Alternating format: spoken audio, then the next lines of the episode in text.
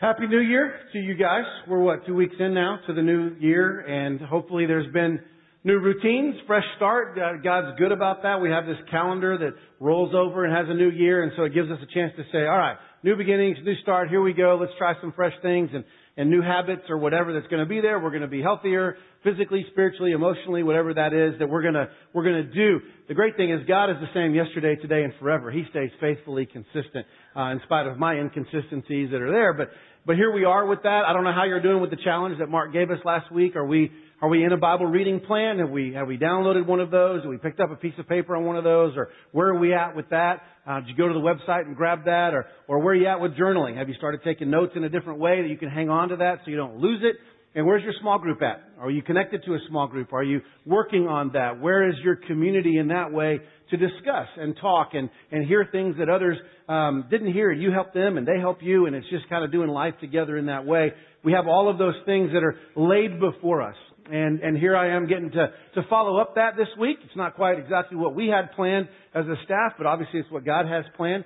And so we're going to trust Him in this, and, and I will do my best to present God's Word to you in hopefully a way that will stick in your heart uh, that will be there for that. Now, I don't know about you about New Year's resolutions or whatever. We tend to, to make those. We have goals for the year, resolutions. Maybe you get your one word for the year that God's put on your heart and kind of done that. We're talking about that in youth ministry a lot right now and, and kind of where we are with that. And, and when I was in college, anybody ever have a bucket list? Anybody have a bucket list? You have a, Okay, few. In early service, they were ashamed to raise their hand for some reason. But, um, but, but I was like, man, I'm the only one with a bucket list. I feel terrible. But, but the bucket list thing, I was challenged by a mentor when I was in college, and he said, I, I would challenge you to make a bucket list of things. And I thought, man, I can do that. There's so many things I want to do. There's so many cool things I want to do, and I can make this list of all the great things that I want to do. And then he challenged me with this. He goes, make the list. He came back a little bit later. He goes, how's your list going? I said, man, I got 20 awesome things. This is great. And, uh, and he goes, all right, I need you to make that list 150. And I'm like, one, 150? Like 150 different things? Like how is that going to work out? I, and he said, you'll be surprised. The longer your list gets, the less it becomes about you. And I went, huh. And, and I took that challenge and I tried to write down as many things as I could. There was still one thing significantly at the top of my, my bucket list that actually happened 10 years ago this week and and my dream came true. I have a picture. I got to go to a game at Cameron Indoor Stadium on the campus of Duke University. There I am. Look at that. And uh man, that's awesome.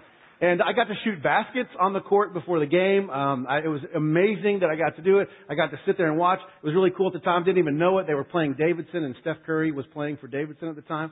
And so, yeah, I didn't know who he was. They just got beat. And so, uh, because that's who Duke is. They beat people. And so, but it was, it was fantastic and there's all this stuff and, and, and the bucket list is there and, and there were other things that like, okay, what else do I add to this bucket list on here that are slightly less important to that, but I need to do that because I was in college and it was like, we'll get married, probably should go on there, um, after going to a game, of course, but, uh, have kids. I, I, I love you, babe. You're, I just didn't know you at the time. You were a child. And so, uh, we, uh, we, that's the, the bucket list thing and, and, and as you get older and you check things off and it changes and it's, it's fascinating to me how we do that. We set these, these goals, these bucket lists, these things that are there. And I think that it's important to have goals. I think it's important to, to pursue those things. But you probably heard it said a million times, what, what happens in the journey is more important than the destination. And, and I believe that really to be true. It's not just some kind of trite statement. Um, there are things that are there, but, but getting there because what happens on the way is where we really have the change. What happens on the way is where we really encounter these new changes. These things are going to have has great impact in all that. And, and the, the problem is we live in a culture, and maybe we've created this culture, but we live in a culture of instant gratification. Like that's what we want. We live in such a way that you're sitting there right now thinking, what do I need? Amazon, it'll be at your house before you get home. Unless someone takes it on your front porch, right?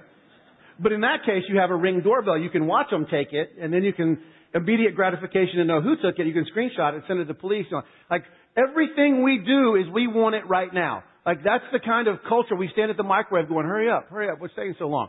Unless it's Chick-fil-A, it's a long line of the drive-through, right? Chick-fil-A just pumps you out like that. Like, man, thank you. My pleasure. Like, it's just, it just happens and all that stuff that we want that. We live in the right now generation that's there, but we live in such a way that we want everything right now and we don't really care about the consequences of those choices. And then we realize, why is this happening? Well, because I hit the fast forward button. And we want to do that. And we want to trump what's going on and the thing that's there. And, and it's, it's a lot of different things that we, that we have this instant gratification thing for. Whether it's online stuff that we go to because we want gratification. Maybe it's because we can't wait to, to watch that next show. And so we're going to binge watch that show. And yet we wonder why we don't have time to have a reading plan. But I can watch one more episode of whatever on Netflix. And I'm speaking to myself here as much as I am you guys. And, and, and it's hard to think about that. What, what are we going to do to fast forward the process to get more money, to get the cash, to get the promotion, to get the girl, to get the guy, to get the, to get the, to get the. I had a guy tell me one time talking about ministry. He said, Alan, you just got to know this. God's everywhere. Go where the money is. I'm like, legit? That's how you make a job about a church job position? And he's like, yeah, God's everywhere. Go where the money is. So he just always looked for that. I, I don't talk to that guy anymore. But, uh, but he, he did. And, and here's, here's what it makes me think about is this. An intense desire, when an intense desire collides with an opportunity to satisfy it, judgment gets clouded and consequences are blocked from consideration.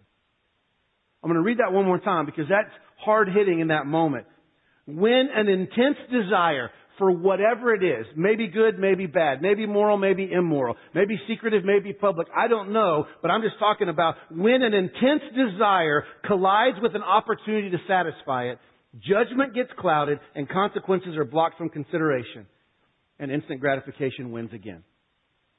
And I don't believe that's how God designed us to be. I, I, don't believe that's how it is right there. Like, what if God has a different plan somehow? Let me challenge your heart on this. Isn't patience one of the fruits of the Spirit? See, I don't feel good. Dang it. But it is. Love, joy, peace, patience. And we're trying to undercut that and get everything we can as fast as we can. So what we're basically saying is, my desires are more important than the fruit of the Spirit you tell me to have in my life. When are we as Christ followers going to have a different example out there of what patience looks like? Are we okay with that? Now, does that mean you need to get everything by snail mail and no more email? I'm just only doing snail mail. I'm not saying go to extremes with it and ignore technology. But I'm saying we've got to honor God in the choices that we make.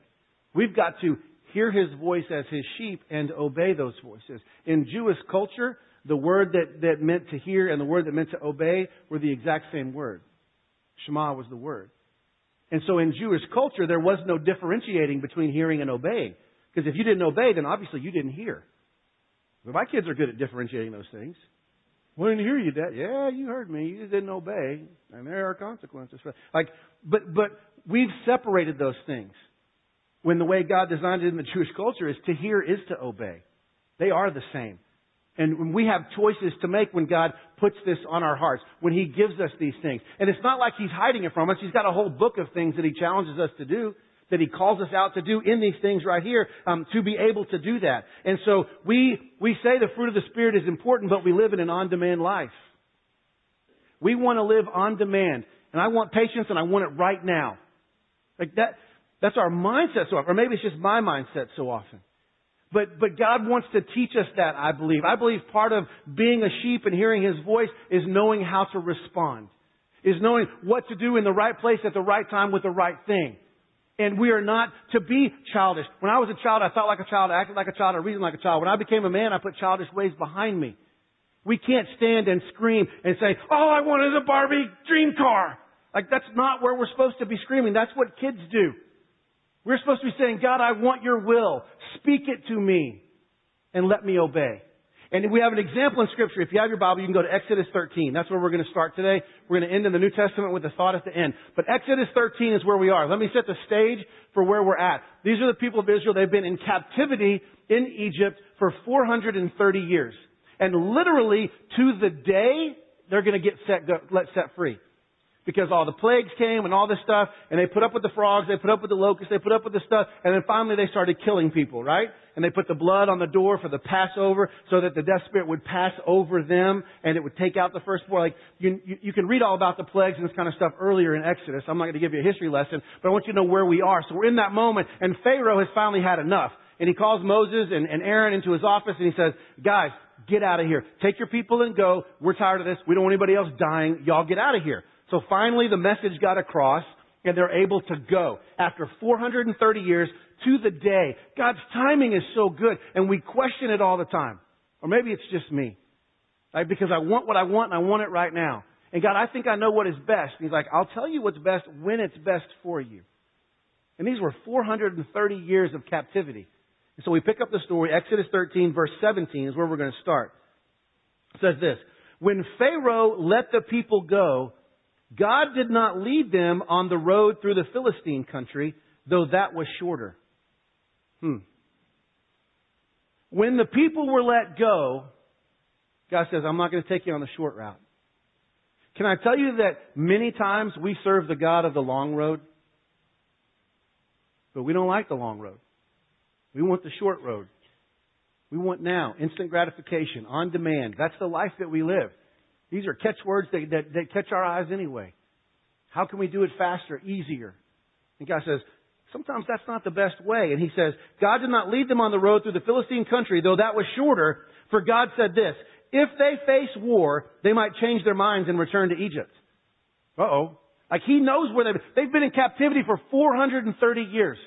That's generations of people. Now they're free. They're let go. We're going to walk out of here. Grab your stuff, guys. Let's get it all. And you're talking probably a close to a million people, plus the cattle and all the sheep and all the stuff, plus their stuff, plus they grabbed all the, the, the unleavened bread that they were making at the time and, and all their supplies, and they're carrying this out. So this is a massive amount of people, and they're being let go. And God says, ah, if I take them the short route through the Philistine way, Mm, it says, if they face war, they might change their mind and return and think being in captivity is better. But if you've had me in captivity for 430 years and now I'm headed to a promised land, I want to get there as fast as I can.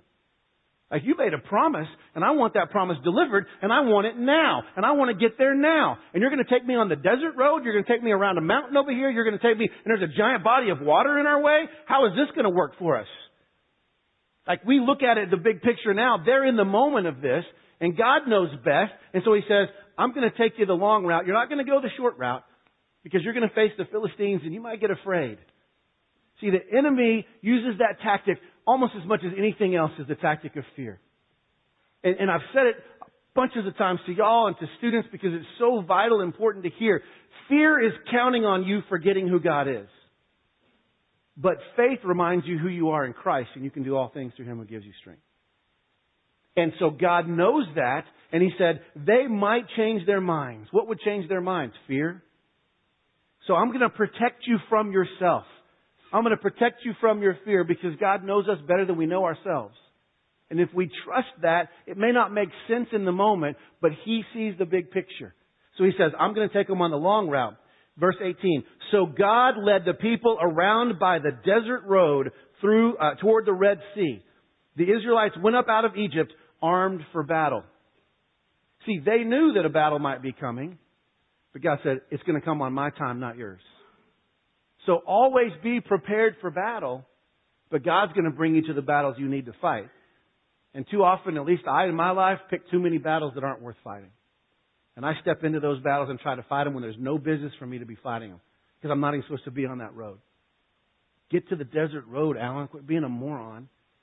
You'll avoid some of these battles you don't even have to fight. If I would just listen and obey. And that's what's happening to them. They're armed for battle, but God's protecting them from battle. Battles are to come. We're going to get there, right? We already did the Take the Land series when they had to go and fight and do all that stuff. But the preparation, they weren't ready to fight when they came out of the uh, the, of Egypt, they had to take a journey to get ready. God knew when they would be ready. God knows when you're going to be ready. He knows that. So we jump to verse 20. It says, After leaving Succoth, they camped at Etham on the edge of the desert. I'm sure it was hot and sweaty and they were tired of it.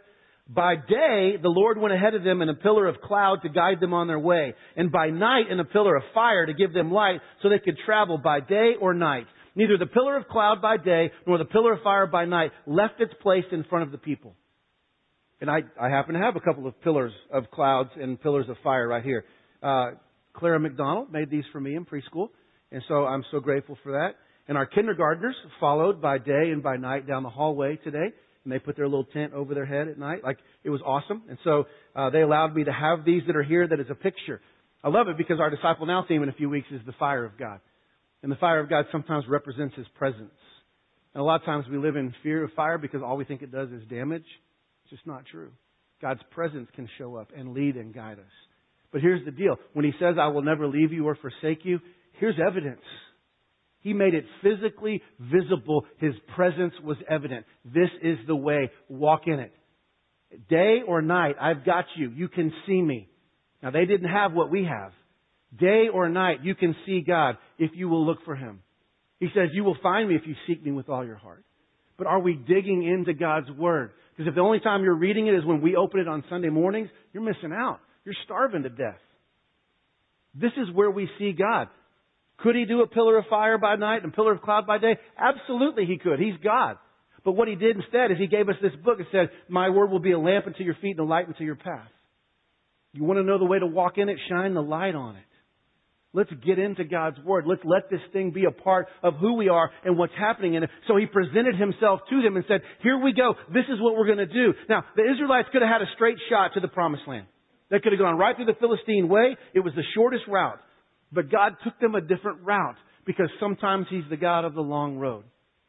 And we get mad at Him for it.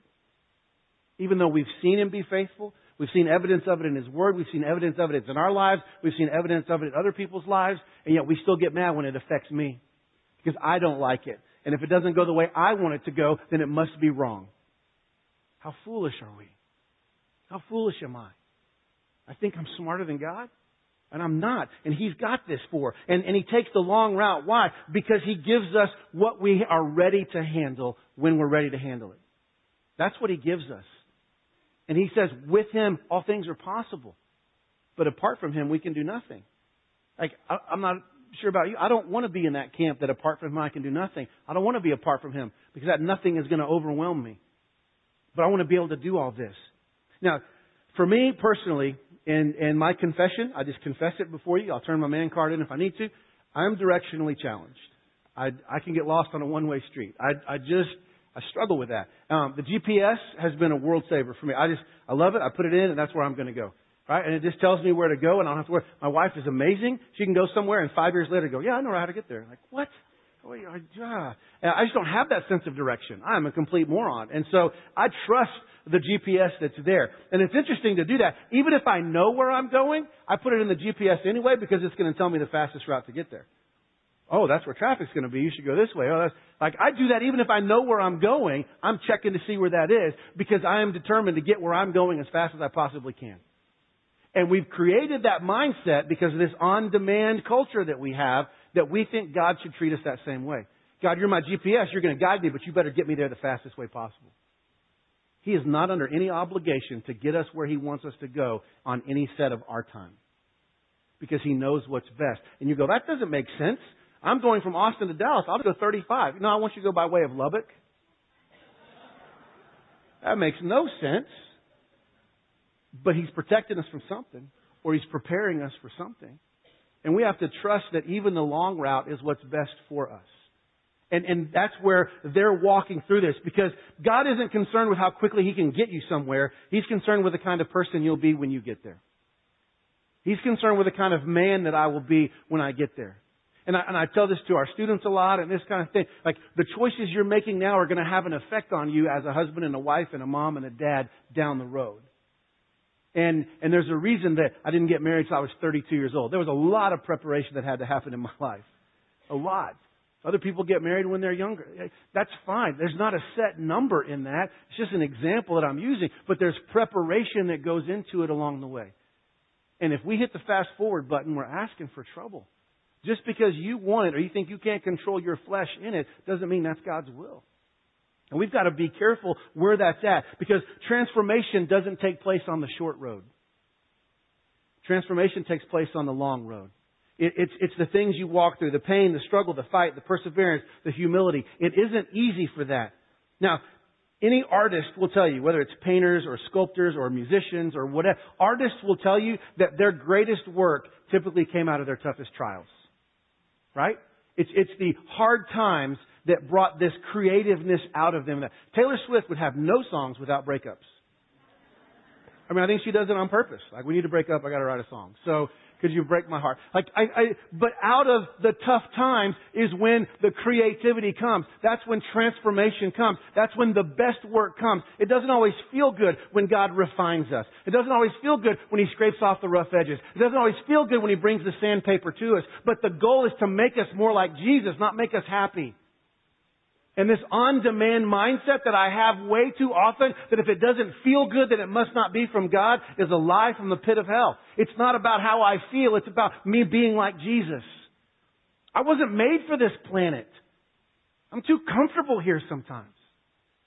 And when I have this on-demand that I want to feel good in this place that wasn't made for me, what am I missing out on in being prepared for the place that is made for me? That, that I say I want because of this. See, the problem is we try to coach God to the shortest route. God, listen, I really, I know what's best. Like I-35 is awesome. It's great. It'll never have construction again. I can just go straight there, right? And he's like, no, no, no, no. Lubbock, Lubbock. And he's taking me around to do that. We complain and get upset because we want the easy way. But when you try to coach a perfect God, nothing good happens. I've got to stop that. If there's something in 2019 that I need to stop, I need to stop telling God that I know what's best for me that I've got it figured out. I've, I've lived enough life now. I've got, no, no, I'm just getting started. It, it's still so early on in this kind of thing that's, that's there. We don't get to decide where the pillar of clouds and the pillar of fire goes. We trust it. It's not our job to tell it where to go. He directs our lives. And whatever it is, the pillar of fire, the pillar of cloud, His word that's a lamp unto our feet, whatever it is, that's what we trust and quit complaining. Or maybe that's just me. That His way is the best. It may not feel the best or seem the best or make the most sense in the moment. But when I know it's His will because it matches up with His Word, I can trust it. And I can take that long route if I need to. The long road is where you get to know God. The long road is where He has people set up intentionally to bump into you to make you more like Jesus and for you to make them more like Jesus. It's why do we value these small groups? That, that, are, that are even beyond our Bible fellowship hour. Yes, that's important, but there's a ton of you that serve during that hour. Thank you. You're making a difference in these preschoolers and kids' lives. You're making a difference in our students' lives. It's fantastic. But it comes at a cost. You lose your small group deal. We want to get you connected. We want everybody. There's people moving here all the time. They can be very lonely. We want to get you connected. Help us. Talk to us. We want to do that. Brett is passionate about creating some of these midweek groups. And midweek means any time but Sunday morning. And how can we get together in those moments? Like, gosh, I don't have enough room on my plate. Alan, my plate is so full. I can't add another thing to it. Okay, then what's on your plate that you can add people to? That's a great way of looking at it. But we need this. That's part of the long route that's there. We get to bump into people that are going to help us to push us to be more like Him. All right, give me some examples. I'll give you some. Matthew chapter 3, we're not going to turn there. I'm just going to tell you about it, is John the Baptist. That's his story. Look at him. He spent how long in the desert? Years in the desert? Wearing camel hair and eating locusts and honey? Like, boy, that's a nice life. But that's what he did. It was the long route out there. I'm sure it was hot and sweaty. I bet camel hair is itchy. Like I, I just can't imagine. Like I'd want, like I'm going to kill that cow. I don't want to eat the locust anymore. Like I, I would be complaining. But he stayed faithful in the desert. He stayed faithful in the long road. And what happened? He got to baptize Jesus. That's pretty cool. I mean, look at Jesus himself in the very next chapter, Matthew chapter 4. Jesus spends 40 days in the desert by himself. And he's not even eating, not even locusts. Like he got nothing. He's just fasting the whole time. And then he has to have a one-on-one fight with the, with the devil. I talked about that a few weeks ago. Like, he went through all of that. Why? What happens at the end of that? Man, disciples and ministry, and he changed the world. He went through the long road. God's never going to ask us to do something he's not willing to do himself. And he sent his son on the long road. It could have been very easy for God to say, all right, here we're going to put Christmas and Easter within the same weekend. All right, you're going to be born on Friday, you'll die on Sunday, you'll raise from the dead Wednesday, and he made it an event based Christianity. That's not what it is. I mean, if that's what God wanted it to be event based, He would have popped out of the womb, onto the cross, into the grave, back to heaven. That'd been the easy route, right? But He spent 33 years here living it out, being rejected, being beaten, being everything that you can imagine that we've ever gone through. I'll show you the long road. And He was God. And He did that for us. See, that's a big deal. You know, we make a big deal of football and, and it's, you know, playoffs and all the stuff that's going on right now. I read a quote by Tom Brady. Uh, you know, he's playing today and, and I hope he loses. Am I allowed to say that in church? I don't know if I'm supposed to. But, uh, anyway, he wrote, he said this quote and he said this. He said, why do I have five Super Bowl rings and still think there's something greater out there for me? I mean, maybe a lot of people would say, hey man, this is it. I reached my goal, my dream, my life. And I think, God, there's got to be more than this. I mean, this can't be it. This can't be what it's all cracked up to be. I love playing football and I love playing, uh, being quarterback for this team, but at the same time, I think there are a lot of parts out there about me that I'm trying to find. And that's a guy we would call successful. That's a guy who married a supermodel, five Super Bowl rings, has more money than he'll ever spend in his life. Everything he wants at his disposal. And he said, there's got to be something more, doesn't there? God, what else is out? Well, what out there is we were created for a relationship with God. And until we enter into that, we're going to be craving it. And I wish someone would tell him. I wish he'd hear. I wish he'd listen because he could make a huge difference in there. We're going to wrap up in the New Testament. If you turn to Philippians 3, this is where I want to kind of land the plane right here if I can. Because this idea of the long road and what's going on, what does that look like for us? I, I, I don't think God's going to say, go to Dallas by way of Lubbock in a very literal sense. But what does it look like in our lives today? In 2019, what is the short road, the long road? What does that look like for us? And Paul said in Philippians 3 verses 10 and 11, he said this, that I may know him and the power of his resurrection and may share his sufferings, becoming like him in his death, that by any means possible I may attain the resurrection from the dead. It's in that scripture right there. Let me, let me explain that to you. He says, I want to know Christ and the power of his resurrection. Who doesn't? I want resurrection power in my life. Absolutely I do. I want resurrection power to overcome anything. I want to be able to push the, the super resurrection button and put on my cape and go overcome anything. I want that. But can I tell you this? Resurrection power doesn't come without something dying first. It doesn't come first. Resurrection power only comes from death. See, the way God works is so different than the way we do. But He tells us in there, I've been crucified with Christ, therefore I no longer live. It's Christ that lives in me. And the life I live is not for me, but I may proclaim who my Father is in heaven. That is what's about right there.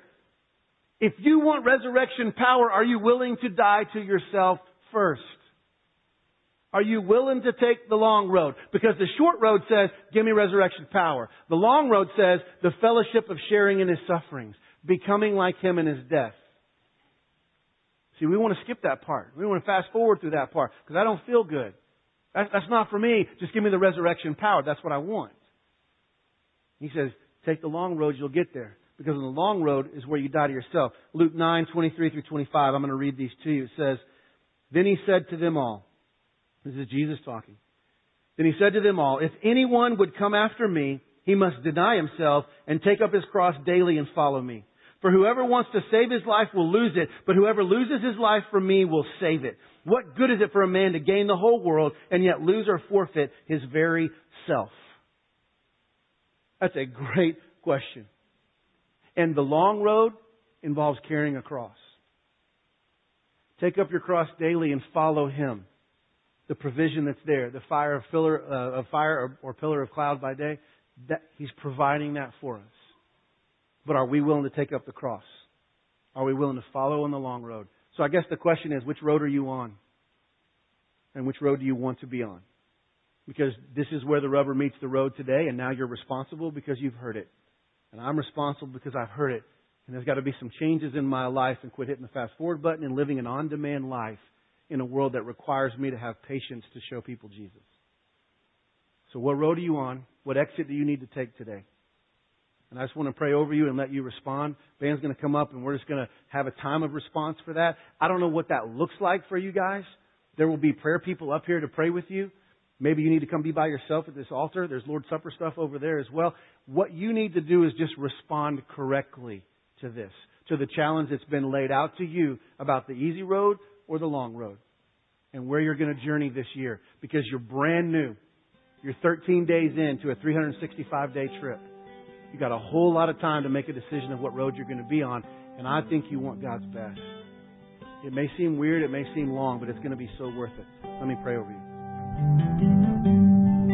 you.